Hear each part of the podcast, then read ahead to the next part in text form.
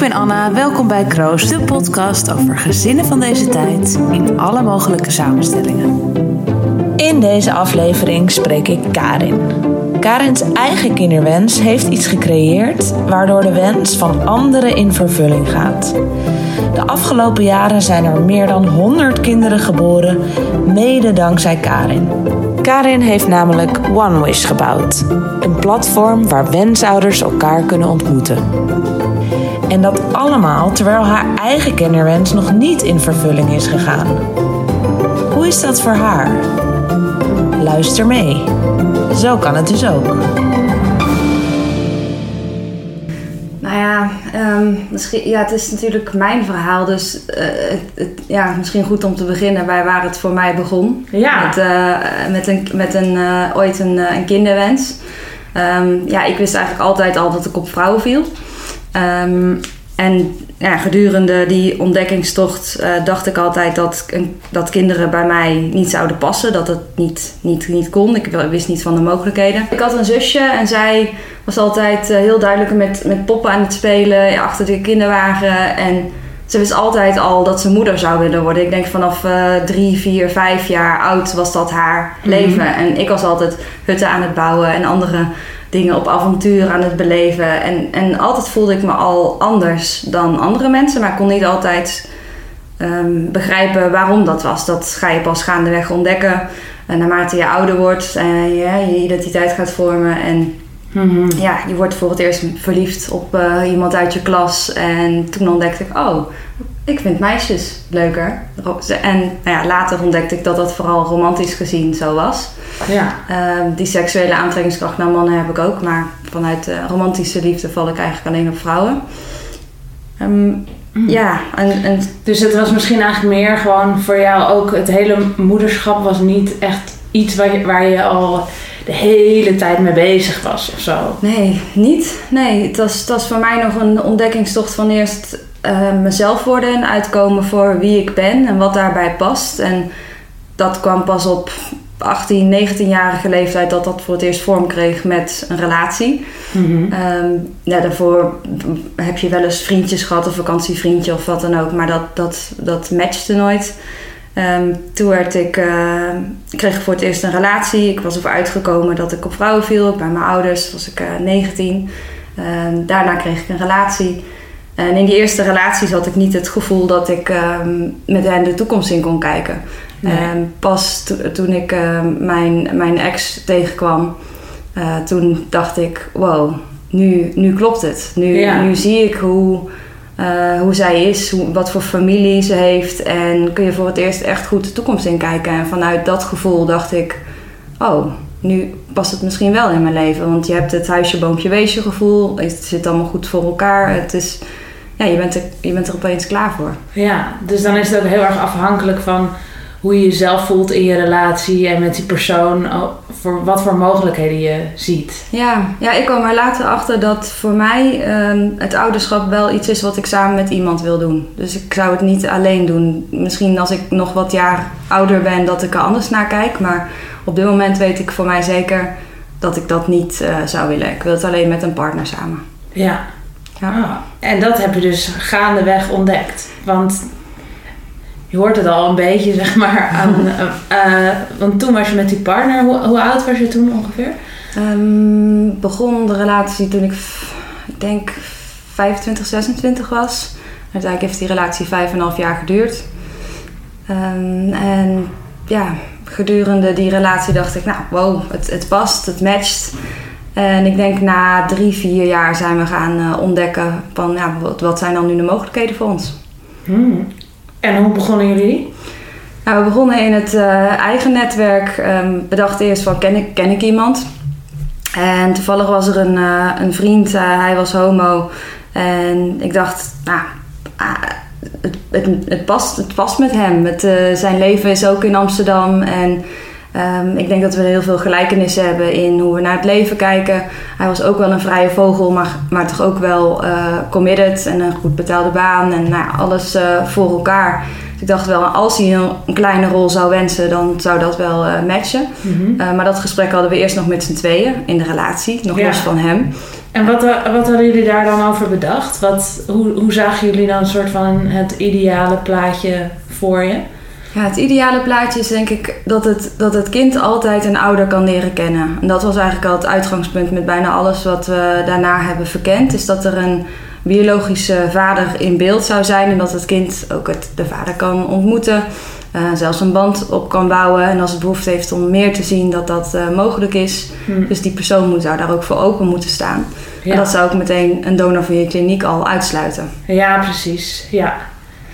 Uh, maar en gevoelsmatig ehm, hadden jullie dan zoiets van uh, een co-ouderschap zou heel fijn zijn of maakte dat eigenlijk nog niet eens zoveel uit? Was het echt heel erg gedacht vanuit het kind van, nou voor een kind is het fijn als je allebei je ouders kan leren kennen? Ja, destijds zag ik uh, het wel voor me dat ik, ik en mijn vriendin vooral de ouders zouden zijn, ook qua gezag, juridisch gezien, de, de grootste opvoedende rol. Um, zag, zag ik daar niet per se een derde persoon bij die ook een hele grote rol zou hebben, maar wel een kleinere rol. Um, wat die rol precies was, dat zou nog nader te bepalen zijn, ook afhankelijk van de wens van, van de ander. Ja. We zouden er wel voor openstaan dat, uh, dat hij daar ook zijn uh, wensen in uh, kwijt kon. Um, maar zover is het eigenlijk nooit gekomen, omdat het in het gesprek niet, niet aan bod is gekomen zover. Oh, ja. want toen gingen jullie het aan hem vragen? Ja, we gingen het aan hem vragen en het was vrij spannend. We hebben hem uitgenodigd bij ons thuis en dan ga je koken en dan zit je op een gegeven moment te kletsen. En ja, je weet dat dat moment van die vraag komt er ergens een keer aan. En wist hij dat jullie nee, iets wilden? Nee. Hij kwam gewoon gezellig eten? Hij kwam gewoon gezellig eten. Oh. En opeens krijg je dan zo'n moment van, ja, we hebben een vraag voor je. Een, een belangrijk iets. En dat moment ja, kan ik me nog heel goed herinneren dat je dan zo met spanning, met een kloppend hart zit van nu ga je iets heel groots vragen. Dus dat hebben we gedaan en hij was ook verba verrast, verbaasd. Um, maar hij was ook zo van wow, ja, oh wat een, wat een mooie vraag dat jullie dit van mij, met mij zouden willen. Wat bijzonder. Zij had echt een, een minuut of twee zat hij helemaal bij te komen van ja, oh, wat, wat overkomt wat me eigenlijk? Ja. En, en al snel vertelde hij dat, er, dat hij er nog nooit over had nagedacht in die vorm. Um, dat het nog niet iets is wat, wat bij hem in zijn leven voorbij was gekomen. Of uh, hij had ook geen relatie op dat moment. Het was een, ja, niet aan bod gekomen. Um, dus het was een heel um, bijzonder gesprek. Maar, maar hij stond er niet negatief uh, tegenover. Hij, hij was wel verrast, maar hij moest duidelijk even de tijd krijgen om erover na te denken. Ja, en hadden jullie daarover nagedacht, zeg maar, over hoe dat zou gaan? Of... Nee, ja, ik, ik had absoluut niet verwacht dat hij meteen zou zeggen: Ja, doen we, we gaan, we gaan maar regelen. En uh, uh, top. Uh, Zo'n goede band hadden we ook niet met hem. dus ik, ja, ik, ik was al heel erg blij. En wij waren heel erg blij dat hij achteraf na dat gesprek er open, open over stond en open in stond. En ja, daarover na zou willen denken en verder zou willen, willen praten erover. Ja. ja, ja. Maar dat ging dus uiteindelijk niet in de richting. Nee, nou, um, we hebben best wel, ik denk, een, een, paar maanden de tijd genomen om, uh, om, om daar verdere gesprekken over te voeren. Hij um, heeft ook laten weten dat, hij, dat het voor hem ook zo'n grote vraag was dat iedere keer als hij kinderen ergens zag lopen of, of bij een speeltuin of dat het hem raakte, dat het zo'n zo'n moment is dat hij denkt: Oh, is dat dan dadelijk iets wat in mijn leven voor gaat komen? Uh, dus het heeft hem duidelijk um, maandenlang bezig gehouden. En daarvoor vond hij ook altijd, ja, um, hij, hij, was er ook verrast in dat, dat dit ineens in zijn leven kwam. Want hij had er eigenlijk niet om gevraagd. Dus dat zei hij ook van, ja, nu jullie hebben nu eens een, een zaadje letterlijk uh, geplant van... Um, van een, van een wens. En nu ben ik daar ineens mee bezig in mijn leven. Dat, dat ik, had ik niet per se verwacht. En nu um, ja, ga ik erover nadenken. En uiteindelijk hebben we weer een etentje gehad bij, mij, uh, bij ons thuis. En uiteindelijk was zijn, zijn antwoord eigenlijk van... Ja, ik sta er wel voor open. En ik zou het ook wel met jullie willen. Maar ik ben nu nog bezig met werk. Ik ben nog de wereld aan het rondreizen. En als ik deze keuze zou maken, dan zou ik ook wel enige betrokkenheid willen eh, Hmm. in de buurt. Nou, om, door zijn eh, eh, verlangen om ook nog een tijd in het buitenland te zijn, zei hij: Nou, over een paar jaar zou ik ervoor openstaan, maar niet op dit moment. Dus het besluit was eigenlijk daarmee van: Ja, nu niet, maar later wellicht. Ja. En hoe, hoe voelde dat toen voor jullie?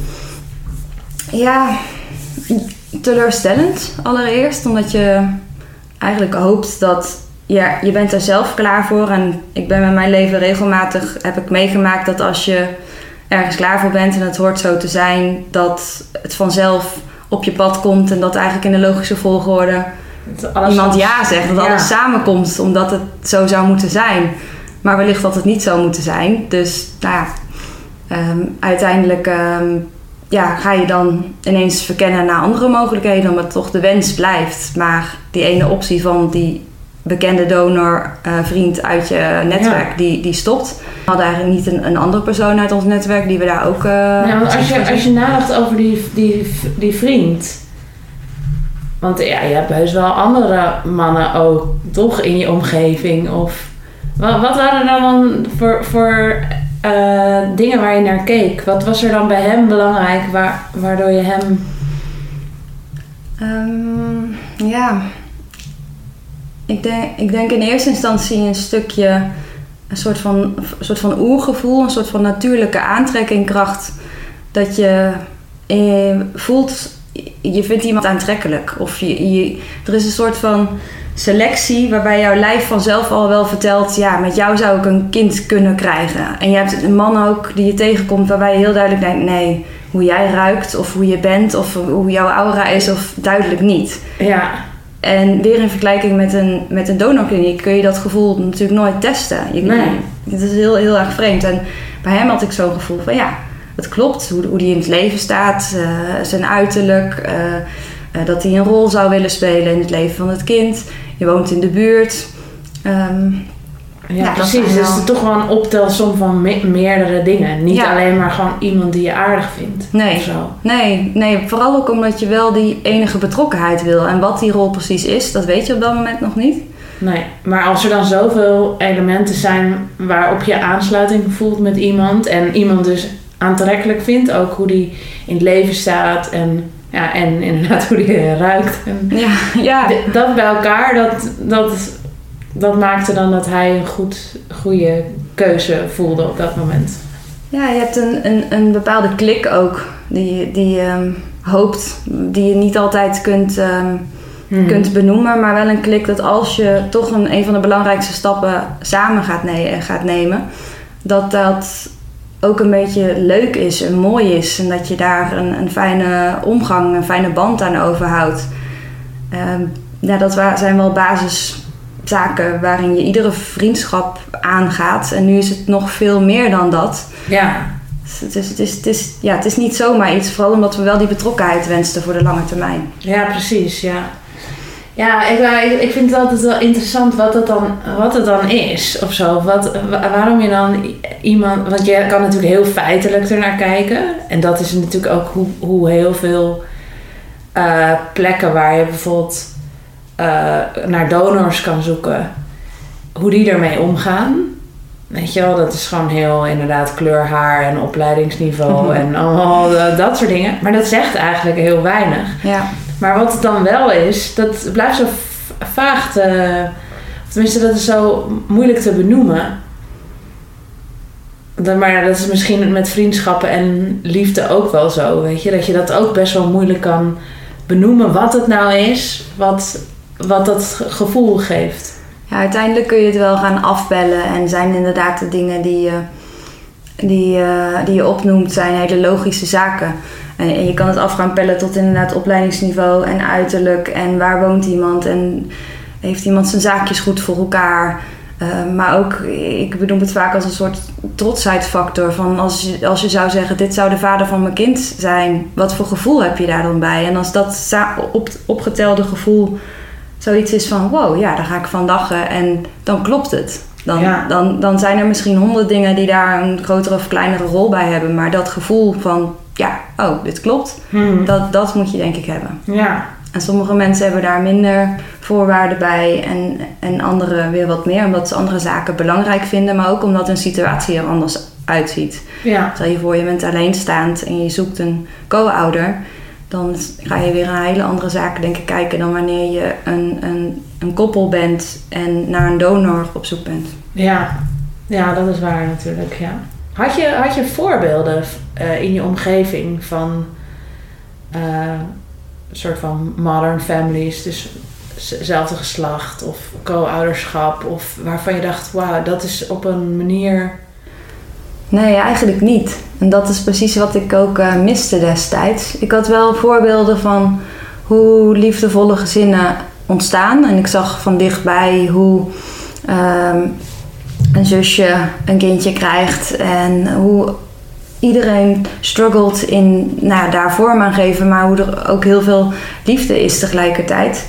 Maar ik had niet die voorbeelden van hoe het anders kan. Dus ik was een van de eerste in, ook in, in onze vriendengroep die, daar, uh, die daarmee begon. En ja, die voorbeelden had ik dus niet en dat had ik eigenlijk graag wel, wel willen hebben. Dat je, dat je wat meer leert over zo kan het dus ook.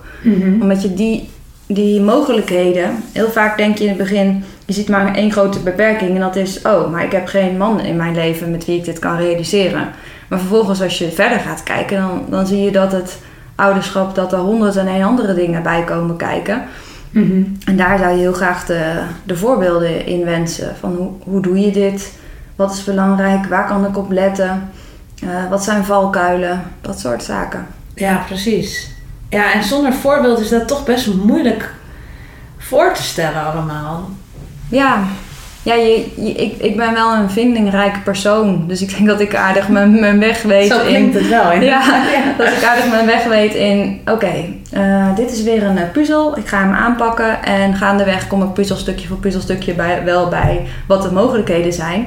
Maar soms is het zo fijn om die puzzelstukjes al deels te weten. Waardoor je denken, Ja. oh ja, dit is het plan. Oké, stop, stap 1. Precies, of dat Ja. je in ieder geval weet wat voor vorm de puzzel is. Dan, dan kan je hem een stuk makkelijker leggen ook gewoon. Als je, als je weet waar die naartoe kan Ja. gaan.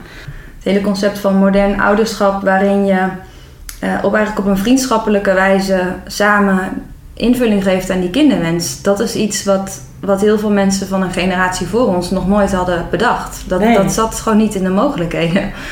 En ja, dat is zo mooi dat, dat ouderschap nu veel meer aandacht krijgt. En, en je merkt ook dat mensen die zich inschrijven op de site vaak heel bewust invulling willen geven, maar niet altijd die standaard ehm, nou ja, man-vrouw thuissituatie hebben waarvanuit die wens start. Dus het is altijd anders op een bepaalde manier, waarin je pioneert in je, in je omgeving. En ook hun omgeving heeft daar weer meningen over en iedereen gaat meedenken. En het is, het is best veel, maar ondertussen is er al heel veel mogelijk in deze tijd.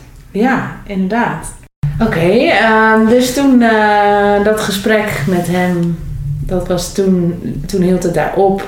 Nou, daar waren jullie even verdrietig van, even teleurgesteld. Ja. En toen, wat gingen jullie toen? Ja, dan heb je eigenlijk een, een, een, een reeks aan, eh, aan opties die, die, we, die we zijn tegengekomen. Nou, de eerste is natuurlijk wachten. Wil, wil je wachten op die, die 1, 2 of 3 jaar dat hij gaat zeggen: Ja. ja. nu ben ik er klaar voor. Nou, daar hebben we het even over gehad en we dachten: nee, ja, die biologische klok tikt toch ook door en eh, je, hebt, je hebt die wens nu. Dus nou, de volgende optie voor ons was het verkennen van eh, adopteren. Zou je dat willen? Maar al snel kwamen we erachter dat je toch een, eh, een biologische verwantschap wil met het kind. Dus adopteren was voor ons niet, worden niet tot de mogelijkheden. Toen zijn we naar een donorkliniek gaan kijken. Ehm, die heb je. Maar bij een donorkliniek kwam ik een aantal nadelen tegen die ik vooraf eigenlijk niet wist. Nou, de eerste is dat je de donorkliniek een vrij medische en eh, onpersoonlijke benadering heeft. Eh, je, je kunt je inschrijven, maar vaak is er een wachtlijst van twee tot, eh, tot drie jaar. Dat ligt, een beetje aan de kliniek, maar dat is toch wel vrij gebruikelijk. En een van de belangrijkste zaken daarbij vond ik dat je dus niet de donor kunt kiezen. Dus wat ik net zei, dat je iemand kunt ruiken of ontmoeten of zelfs horen. Die, die zaken heb je allemaal niet. En de mannen die ik tegenkom op straat, nou van, van eh, 99% hoef, hoef ik niet per se een kind. En ieder van hen zou dan de donor kunnen zijn. Ja. Van- en dus heb je niet die, die, die selectie van, oh ja, ik vind jou fijn, om al die redenen die, die ik net noem. En ik vond dat zo'n vreemd iets dat je je dan zou laten insemineren met het zaad van een onbekende man. Eh, jij, kent, hij, jij kent hem niet, hij kent jou ook niet. Hij heeft geen kans om te weten naar wie zijn zaad gaat, hoeveel kinderen die heeft. Dat, dat weet je allemaal niet. Het, het was zo'n vreemde gewaarwording. Plus, ja, het kind kan dus niet erachter komen wie de, wie de vader is. Althans niet voor een hele lange tijd, want het is een anonieme, traceerbare donor. Mhm. Als hij dat al wil, want je hoort nu ook steeds meer verhalen in de media dat donoren achteraf alsnog een keuze kunnen bijstellen. Dus als het kind op de leeftijd van 16 of 18 jaar zou willen weten wie is mijn donorvader, dan kan het donor nog altijd zeggen nee, ja wil ik toch niet. En dan gaat het helaas, voor- helaas voorbij. Dus dat is, Ja. ja, ja, dat is inderdaad. Maar, maar is dat echt zo? Dat, eigenlijk mag het niet meer, toch? Je mag niet meer anoniem doneren, dus de gegevens zijn bekend voor de donorkliniek. Maar die gegevens worden pas deels bekend, zoals eh, biologische kenmerken op de leeftijd van 16 jaar kan dat opgevraagd worden als de kind, het een kind dat wil.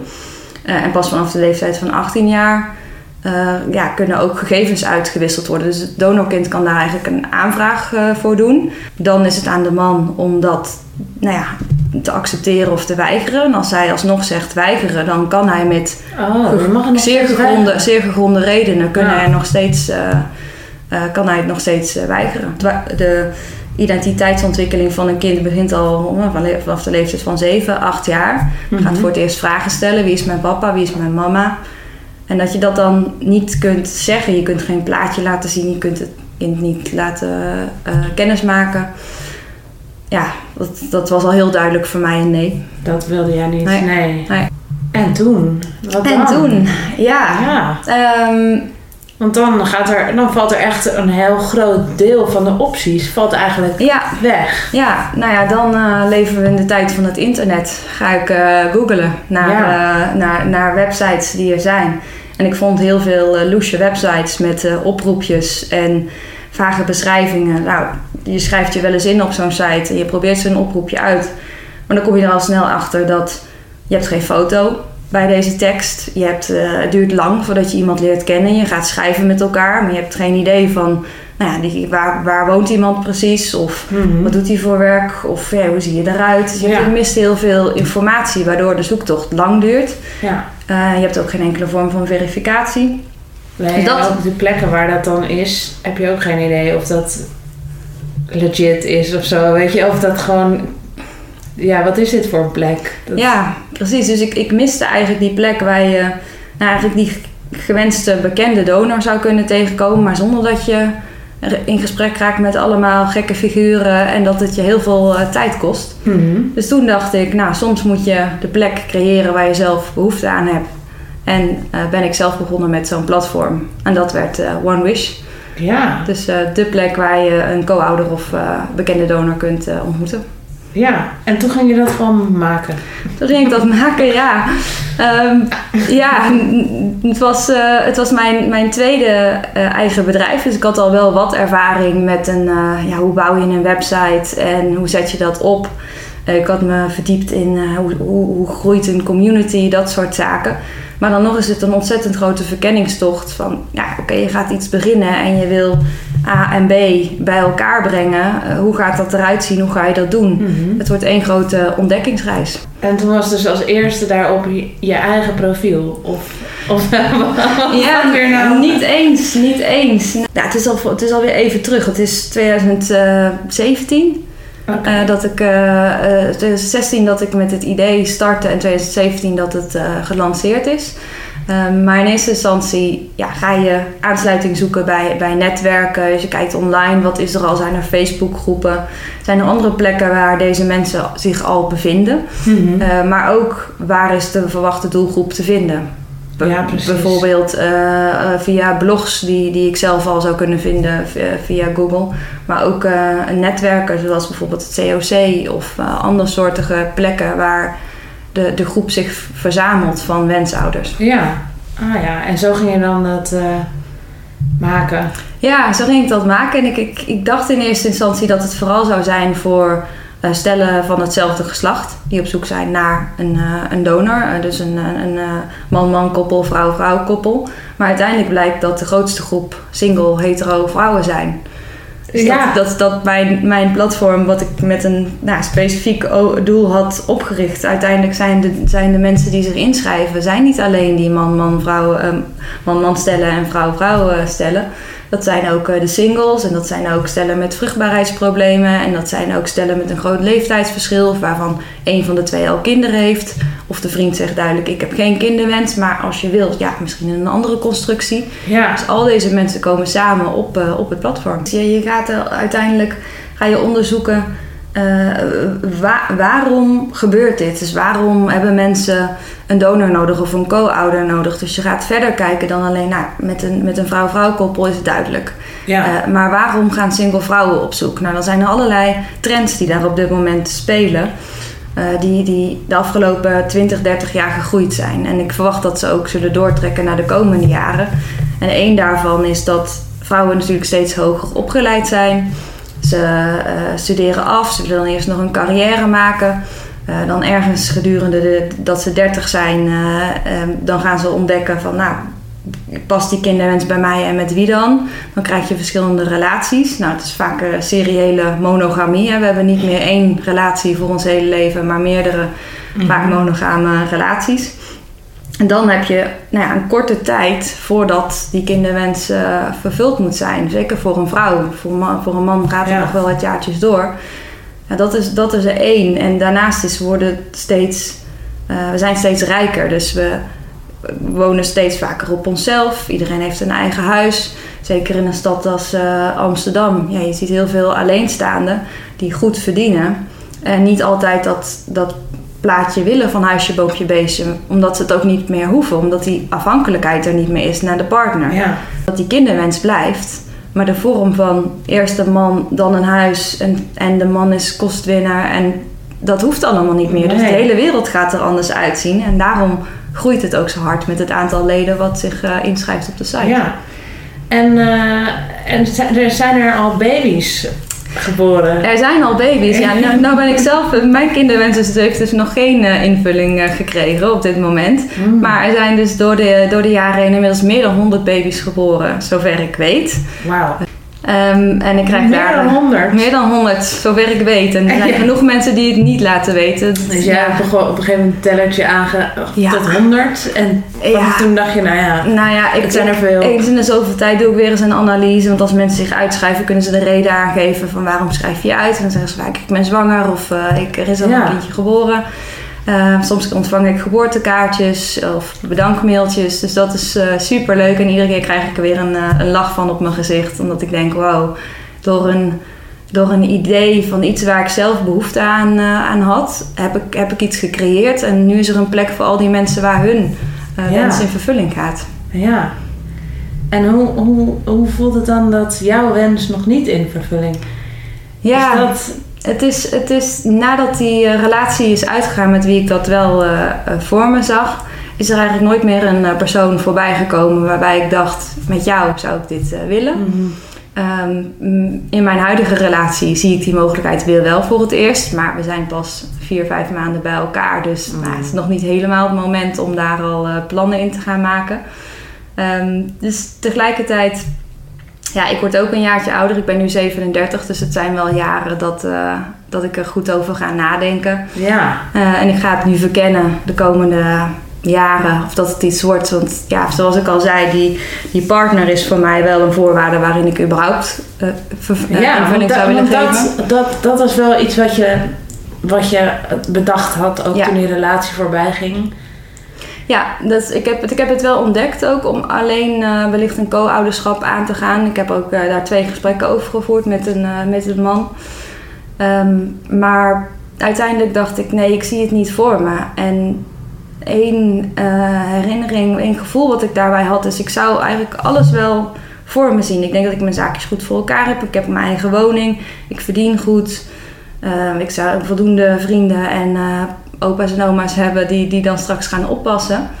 Maar als je straks het kindje zou hebben en je zou niet die momentjes met elkaar kunnen delen van oh het gaat net praten of het lacht of het gaat zitten of dat gevoel, dat zou ik heel graag met iemand willen delen. Ja. En natuurlijk kun je dat ook delen met vrienden en met ouders en met Mhm. allerlei andere mensen die, die, die jouw baby spam heel erg waarderen. Maar voor mij zag ik dat toch voor me met iemand samen. Ja, ja, Ja. dat kan ik me wel voorstellen. Het is, het is wel ook goed dat je dat zegt. Want ja, bijvoorbeeld, eh, ik had daar helemaal niet over nagedacht. Eh, maar dat is denk ik ook dat ik gewoon nooit echt in een situatie ben geweest dat ik met iemand was met wie ik dat echt voor me zag. Dus dan kan je dat ook eigenlijk niet echt voorstellen. Of tenminste, ja, nee, niet echt. Maar eh, dat was wel toen ik aan vriendinnen vroeg bijvoorbeeld van... Ja, als ik dit alleen ga doen... eh, wat denk je dat dan het moeilijkste is? En dan verwacht je iets van de nachten, de eerste paar jaar of zo. Weet, weet je wel, of weet ik veel, dat je elke avond op de bank zit of zo. Wat ook niet per se zo is. Maar gewoon zulke soort dingen. Dat zijn dan van die dingen waarvan je dan denkt dat het gaat... Maar ja, een van de dingen die een, een vriendin ook zei was van ja, dat je het niet met iemand kan delen. En toen dacht ik echt, oh ja, dat is wel echt een goed punt. En daar had ik zelf gewoon helemaal niet over nagedacht. Ja, ja ik denk ook dat het goed is dat, dat, dat je die vragen hebt gesteld. En die ben ik mezelf ook gaan stellen. En ik heb ook die adviezen gevraagd. En, en dan pel je ook dat gevoel weer af van, oh ja, waarom ook eigenlijk niet?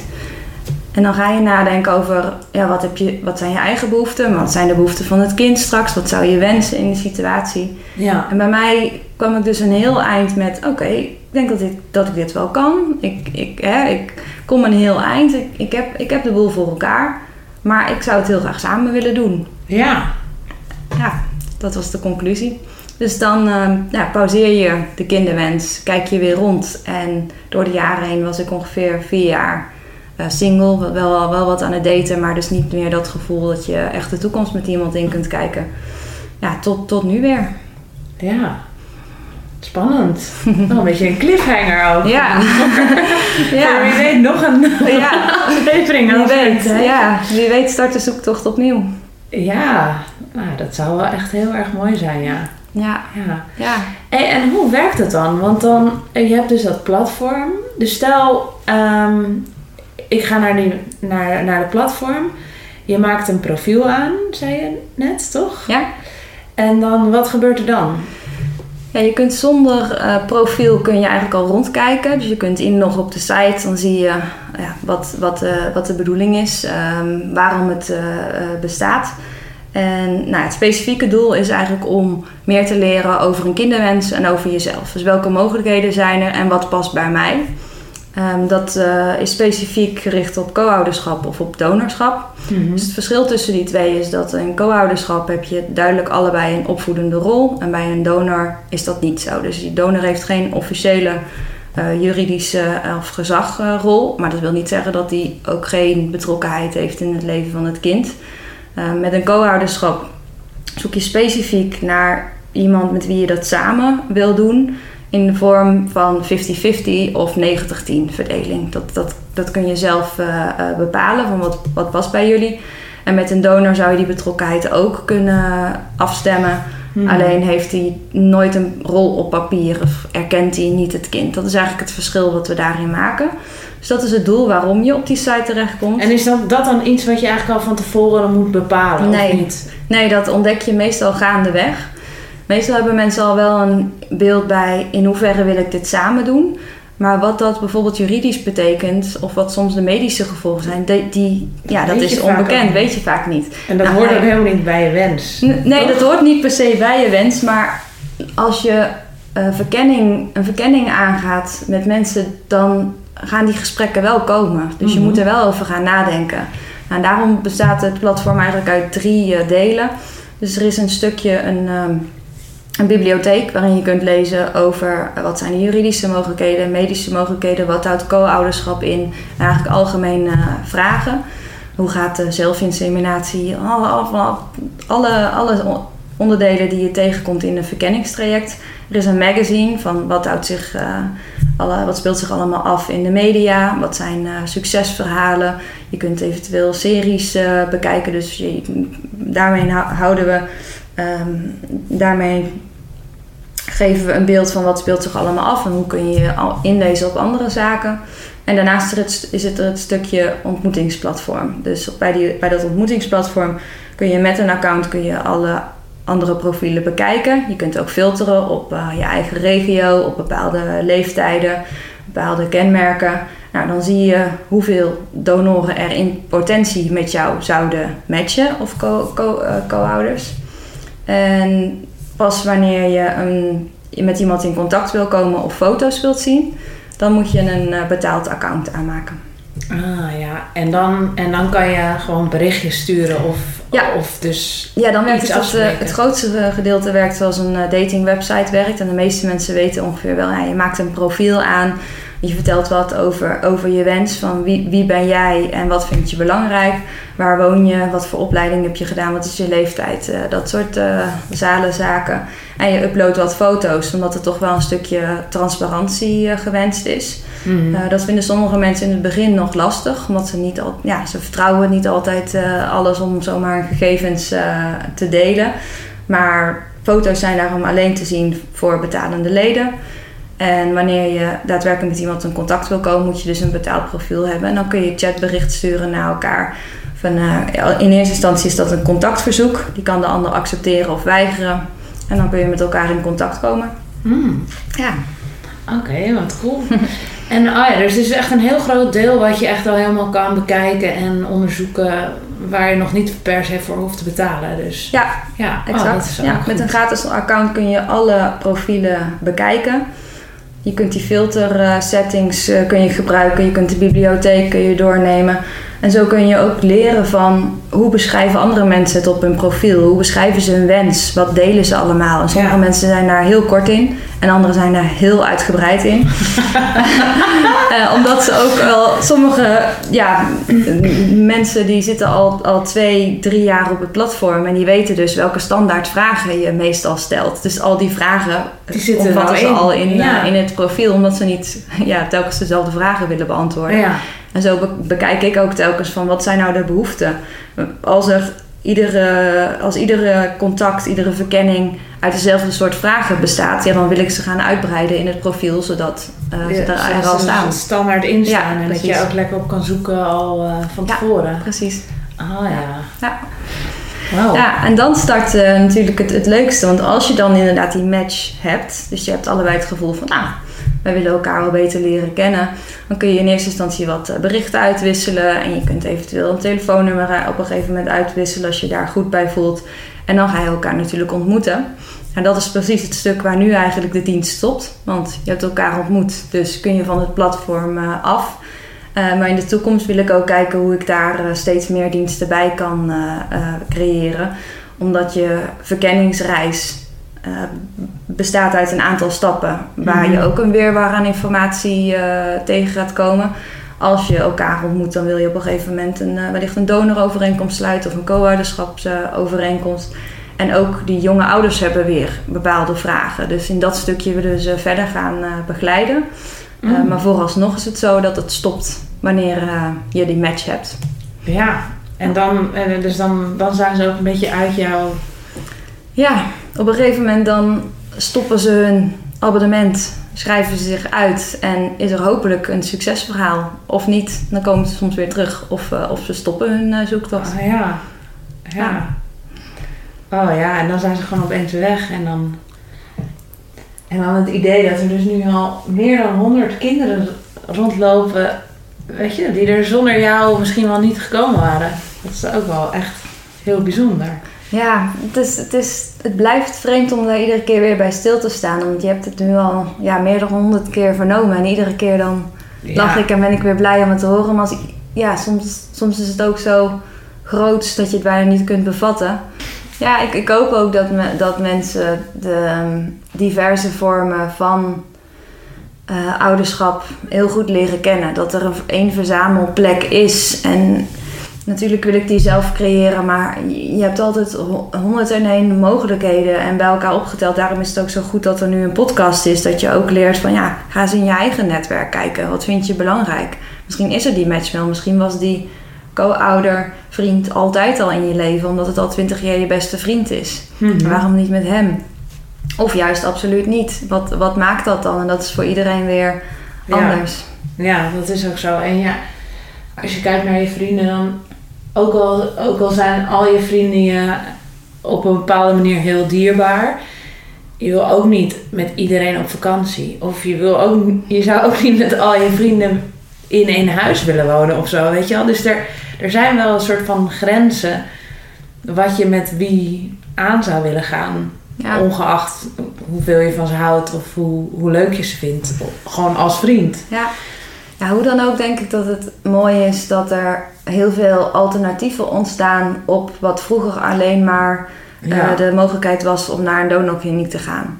En, en iedereen, ja, vro- vroeger had je die mogelijkheid en nu, nu is die er nog steeds. Maar zolang er geen alternatieven bestaan op dat stukje wat toch een, een medische onpersoonlijke benadering heeft, eh, denk ik dat, het, dat, dat je nooit verandering in de wereld teweeg kunt brengen. En dat je nooit ieder kind die kennis over zijn ouders kunt gunnen en, en die, die persoonlijke band beter kunt bereiken. Wat, wat je merkt is dat veel minder mannen zich door de jaren heen als donor hebben aangemeld. Dus echt, er zijn ongeveer 300 donoren in heel Nederland. En er zijn minstens vier keer zoveel aanvragen per jaar. Oh Dus- 300. Ja. Oh, dat wil je ook niet Ja. weten, toch? Nee, maar ik vraag me dan af waarom. En daar wou ik me dus Ja. graag mee bezig om te gaan onderzoeken. Wat maakt dat dan? Omdat het vaak een onbekend thema is. Mannen weten er weinig van af. En wat ik dus niet wist, is misschien nog wel een leuk feitje om te vermelden. Is dat ehm, van alle mannen die zich aanmelden als donor bij een kliniek, is me- meer dan 90% is het zaad niet geschikt om in te vriezen en daarna te ontdooien om het nog van voldoende kwaliteit te laten zijn. Dus meer dan 90% van de mannen die zich aanmeldt als donor bij een kliniek, is doordat het bevroren moet zijn, omdat ze, nou ja, ze, ze moeten natuurlijk wachten, want die, die wensmoeder zit daar niet meteen klaar om weer bevrucht te gaan worden. Als je dus zonder dat stukje zou kunnen van bevriezen, dan zouden veel meer van die mannen in potentie donor kunnen zijn Hmm. omdat de kwaliteit van, eh, van het zaad van dermate eh, goed moet, moet zijn dat het ingevroren kan worden en daarna weer ontdooid. En met vers zaad is dat er niet. Dus daardoor is er een eh, heel groot. eh, dat maakt eh, dat het donortekort zo groot is. Ja. Oh, en dus dat is ook waarom die aantallen zo laag zijn. Eén van de redenen. Eén van de Ja. redenen, ja, Ja. precies. Ja. Ja. Maar ook omdat je bij zo'n kliniek zo'n onpersoonlijke benadering hebt. Je weet dus niet hoeveel kinderen er zijn. Je weet niet wie die vrouw is die, die jouw zaad gaat ontvangen. En wat ik hoop dat we met elkaar, met elkaar het gesprek kunnen starten van hoe gaan er meer mannen zijn die zich als donor of als co-ouder willen aanbieden. En ik denk dat wanneer je die mensen in beeld hebt, je kunt ze ontmoeten, je kunt ges- gesprekken met ze voeren. Je kunt zien, oh ja, jou, jij hebt het goed voor elkaar. Eh, dat de gunfactor exponentieel stijgt. Ja. En dat daardoor men- mannen denken, oh, nou, ja, dat zie ik, zie ik eigenlijk wel voor me. Ja, precies. En de meeste mensen durven niet in hun eigen netwerk rond te vragen. Of denken al, ja, wie zou mij willen helpen? Ja. En, en kennen alleen maar eh, stellen die, die, ja, die hebben misschien bijna geen singles. Of durf je een, de vriend te vragen van een van je beste vriendinnen. Hoe wordt daar weer eh, mee omgegaan? Nou, er zijn ook wel best wel wat mannen die donor zijn op Pornwish die zelf vader zijn. Dus die hebben al drie kinderen, ze hebben vaak een gezin. Nou, dat maakt alweer hele andere bewegingsredenen. Ze vinden het juist zo mooi dat ze, dat ze zelf ouder zijn, dat ze het andere mensen ook gunnen. En daarom worden ze donor. Dus dat is ook weer zo mooi. Ja. Dat ik dat zo... eh, Ja, ja. ja, ja, ook dat. Dat is wel echt super cool. Ja. Mhm. Want je denkt er eigenlijk ook niet, eh, vaak niet echt over na wat het voor, voor een man betekent die dan gaat doneren. Want eigenlijk, inderdaad, je, je weet ook helemaal niks. Ja, je Ja. weet dat, dat met, met jouw zaad eh, kinderen verwekt gaan worden, maar, maar bij wie dat is, of hoe lang dat duurt, of hoeveel er al zijn, dat, dat weet je vaak niet. Nee. Je moet ongeveer, eh, nou ja, tenminste een jaar lang moet je, moet je daar wekelijks of maandelijks moet je daar langskomen. En nou ja, misschien hoor je 16 of 18 jaar later een keer iets. Ja, dat, dat, dat is het alternatief. Als er niet, Ja, als er, eh, als er geen andere alternatieven komen, dan ja, het is de standaard. ja. Ja, het zijn, het zijn wel, wel kansen. En we leven nu in een tijd dat, het, dat er steeds meer alternatieven komen die dat mogelijk maken. En die ook in het belang van het kind zijn. Mhm. Ja, ja, en er is zeker wel iets, iets aan het veranderen. Dat, is, dat, dat voel je overal, toch? Mhm. dat, dat, Ja. dat merk je gewoon heel erg. Ja, ja. ja en, en heel veel mensen met, met wie ik ook zo'n thema als dit bespreek, die stellen me dezelfde vragen van, ja, is dat dan wel goed voor het kind? Hoe ziet, het daar hoe, hoe ziet dat eruit? Ze hebben allerlei aannames over waarom het misschien niet goed zou zijn of omdat het anders is dan hoe jij bent opgegroeid. Maar ongeveer de helft van de kinderen nu woont al niet meer bij papa en mama in één huis. Dus de wereld van hoe wij hem misschien kennen zoals we jong waren, die wereld ziet er nu al anders uit. Door gescheiden ouders, door hè, nieuw- nieuwe partners, door eh, eh, broertjes of zusjes van verschi- verschillende vaders, door alleenstaande gezinnen. De wereld ziet er nu eenmaal anders uit. En het is heel goed om stil te staan bij wat zijn in, in ieders belangen. En ook die van het kind. Maar het wil niet zeggen dat er geen liefdevol gezin is vanaf het begin. En ik denk juist dat mensen die niet die, die, die man-vrouw relatie ehm, hebben... waarbij dat heel natuurlijk vanuit de liefde kan ontstaan. Je deelt samen het bed en, en, en er is een kind. Dat is, dat is zo'n andere wereld dan, Ja. dan alle andere mensen die daar veel bewuster over moeten nadenken. Wat zijn nu mijn mogelijkheden? Mhm. Ik heb een donor nodig, ik heb een co-ouder nodig, ik moet dingen anders regelen, ik heb oppas. Er komen zoveel zaken bij kijken. Ja, ja, dat klopt. Eh, ja, ik, ik weet wel dat ik op een gegeven moment ook heel erg behoefte had aan juist wat je zegt. Weet je wel, mensen hebben aannames. En ook al zeggen ze het niet direct tegen je. Je ziet het vaak of je voelt het gewoon eigenlijk aan ze. En sommigen zeggen het ook wel gewoon heel eerlijk. Maar ik had toen ook heel erg behoefte op een gegeven moment aan van... Ja, maar wat, wat, is, er, wat is er eigenlijk wetenschappelijk over bekend?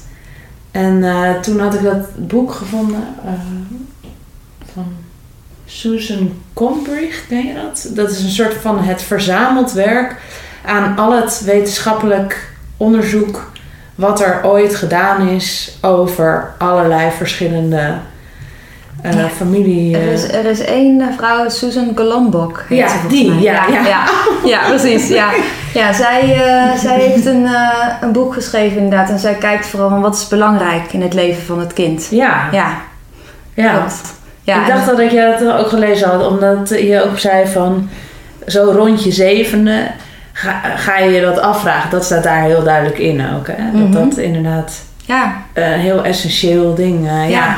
ja, ik had die ook toen echt als een soort: oké, dit zijn de belangrijke dingen. Kan ik daarvoor zorgen? En hoe dan? Weet je dan? Ja, en dat zijn inderdaad de, de basisbehoeften van ieder, ieder kind wil geborgenheid en, en liefde. En een van de belangrijkste dingen is, ja, you have to be there. Je moet, je moet gewoon iedere dag er weer zijn. En dat is, dat is al de basis. En natuurlijk moet er een, een huis zijn en op een gegeven moment scholing en iedere dag gegeten worden en dat soort zaken. Maar dat er een geborgen ouder is die je liefde geeft, constant, eh, dat, dat, is, dat is de basis. En ja. of dat nou een man en een vrouw is, of twee vrouwen, of twee mensen die, die vrienden zijn al 15 jaar lang, of het is één persoon. Het kan allemaal. Ja. En dat is soms een, een, een stukje gewenning of aanpassing ten opzichte van hoeveel mensen, eh, hoe mensen opgegroeid zijn. eh, ja, in, in mijn kring. Kijk, mijn vader en moeder leven, no- leven nog. Ze wonen nog bij elkaar in één huis, zijn nog getrouwd. En nou, ik ben steeds meer een uitzondering. Het, Mhm. De wereld ziet er niet meer zo uit dat eh, papa en mama elkaar ontmoeten op hun 25ste en de rest van hun leven bij elkaar blijven. Het is heel mooi als dat zo is en het is voor veel mensen een ideaal plaatje. En soms denk ik, zouden we dat nog maar wat meer doen? Eh, dat, dat het eruit ziet zoals opa en oma die 65 jaar getrouwd zijn. ja. Prachtig. Het is een mooi voorbeeld en een mooi streven. En soms denk ik, we geven misschien iets te snel op of we eisen te veel. Maar Ja. uiteindelijk biedt het ook weer meer kansen dat je...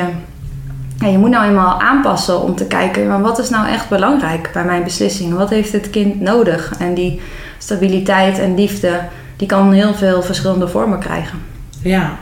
Nee, ja, je kunt het, het hele onderwerp van, vanuit zoveel hoeken bekijken. Eh, het is maar waar je begint. Oh, hoe ziet een relatie eruit? Wat zijn verwachtingen met elkaar? Eh, ik, ik, ik verwacht ook dat alles weer helemaal anders is wanneer je ouder bent. Eh, al- ja, als het, als het eenmaal Ja. zover is, is het zo, weer zo anders waarschijnlijk dan wat je er nu bij kunt bedenken.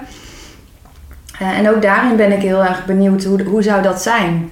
Het, is, Ja. het stukje ouderschap is natuurlijk een... Je geeft het leven door, letterlijk. En ja, daar ben ik heel erg benieuwd naar. Want wie, wie ben jij dan in die situatie? Ik hoorde daar ooit een, eh, een verhaal over. Twee paarden die, die in de wei staan. En ze zijn even groot en ze zien er hetzelfde uit. En hoe weet je nou welke de moeder is en welke het veulen is? En het antwoord is, geef ze wat hooi. En de moeder zal het altijd eerst naar het veulen eh, doorgeven... voordat ze zich, zichzelf pas eh, gaat, eh, gaat, gaat eten. En dat vond ik zo'n mooi verhaal dat je... Ja, ik, dat, ik ben benieuwd naar dat altruïsme, naar dat geven, naar, dat, naar die groei. Naar hoe zou dat zijn? Wie, wie wordt jezelf? Wie, hoe, hoe ontstaat die band? Ja. Ja, nou, ik, ik hoop heel erg dat je het gaat meemaken. En staat, je, staat je vriendin er voor open? Ik bedoel, het is nu, wat je zegt, het is misschien nog een beetje te pril om, om daar echt al... Maar dromen mag al- altijd wel een beetje, ze, toch? ze staat er zeker voor open en we dromen er ook over. We hebben het er wel eens over. En nu weet ik zeker dat in... Nou, zeker. Ik, ik weet nu in de basis dat, we, dat de mogelijkheid er is en het voelt goed. Maar of dat je dan ook echt de bewuste keuze neemt van we gaan het doen. Dat is Mhm. weer, weer heel wat anders. En nu zijn, nu zijn misschien straks alle basisfacetten er. Maar om dan ja, alsnog bewuste keuze te gaan nemen is weer een volgende stap. Dus Ja. ik, ehm, ik, ik weet het niet. Misschien komen, komen er kinderen van mezelf, misschien ook niet. Ik verwacht ook dat ik anders een heel eh, mooi, prachtig leven kan leiden. Maar ehm, we gaan het zien. Ja, spannend. Ja, Ja. Nou, dankjewel voor eh, het gesprek. Dat. ja, ja jij bent de creator. Ik vertrouw in jou. De eerste afleveringen die ik op vind ik al leuk. Dus, eh, Ja. dus ik ben benieuwd ook. Dit was het verhaal van Karin. Althans, deel 1. Tot zover. Want wie weet gaat haar eigen kinderwens ook nog wel in vervulling. Ben je nou benieuwd naar One Wish, het platform van Karin? Of het boek met al het wetenschappelijk werk over verschillende familievormen? Of wil je weten hoe het nou echt zit met donoren en anonimiteit? Kijk dan even in de show notes of op de Kroost website voor meer informatie. Bedankt voor het luisteren. Tot de volgende keer.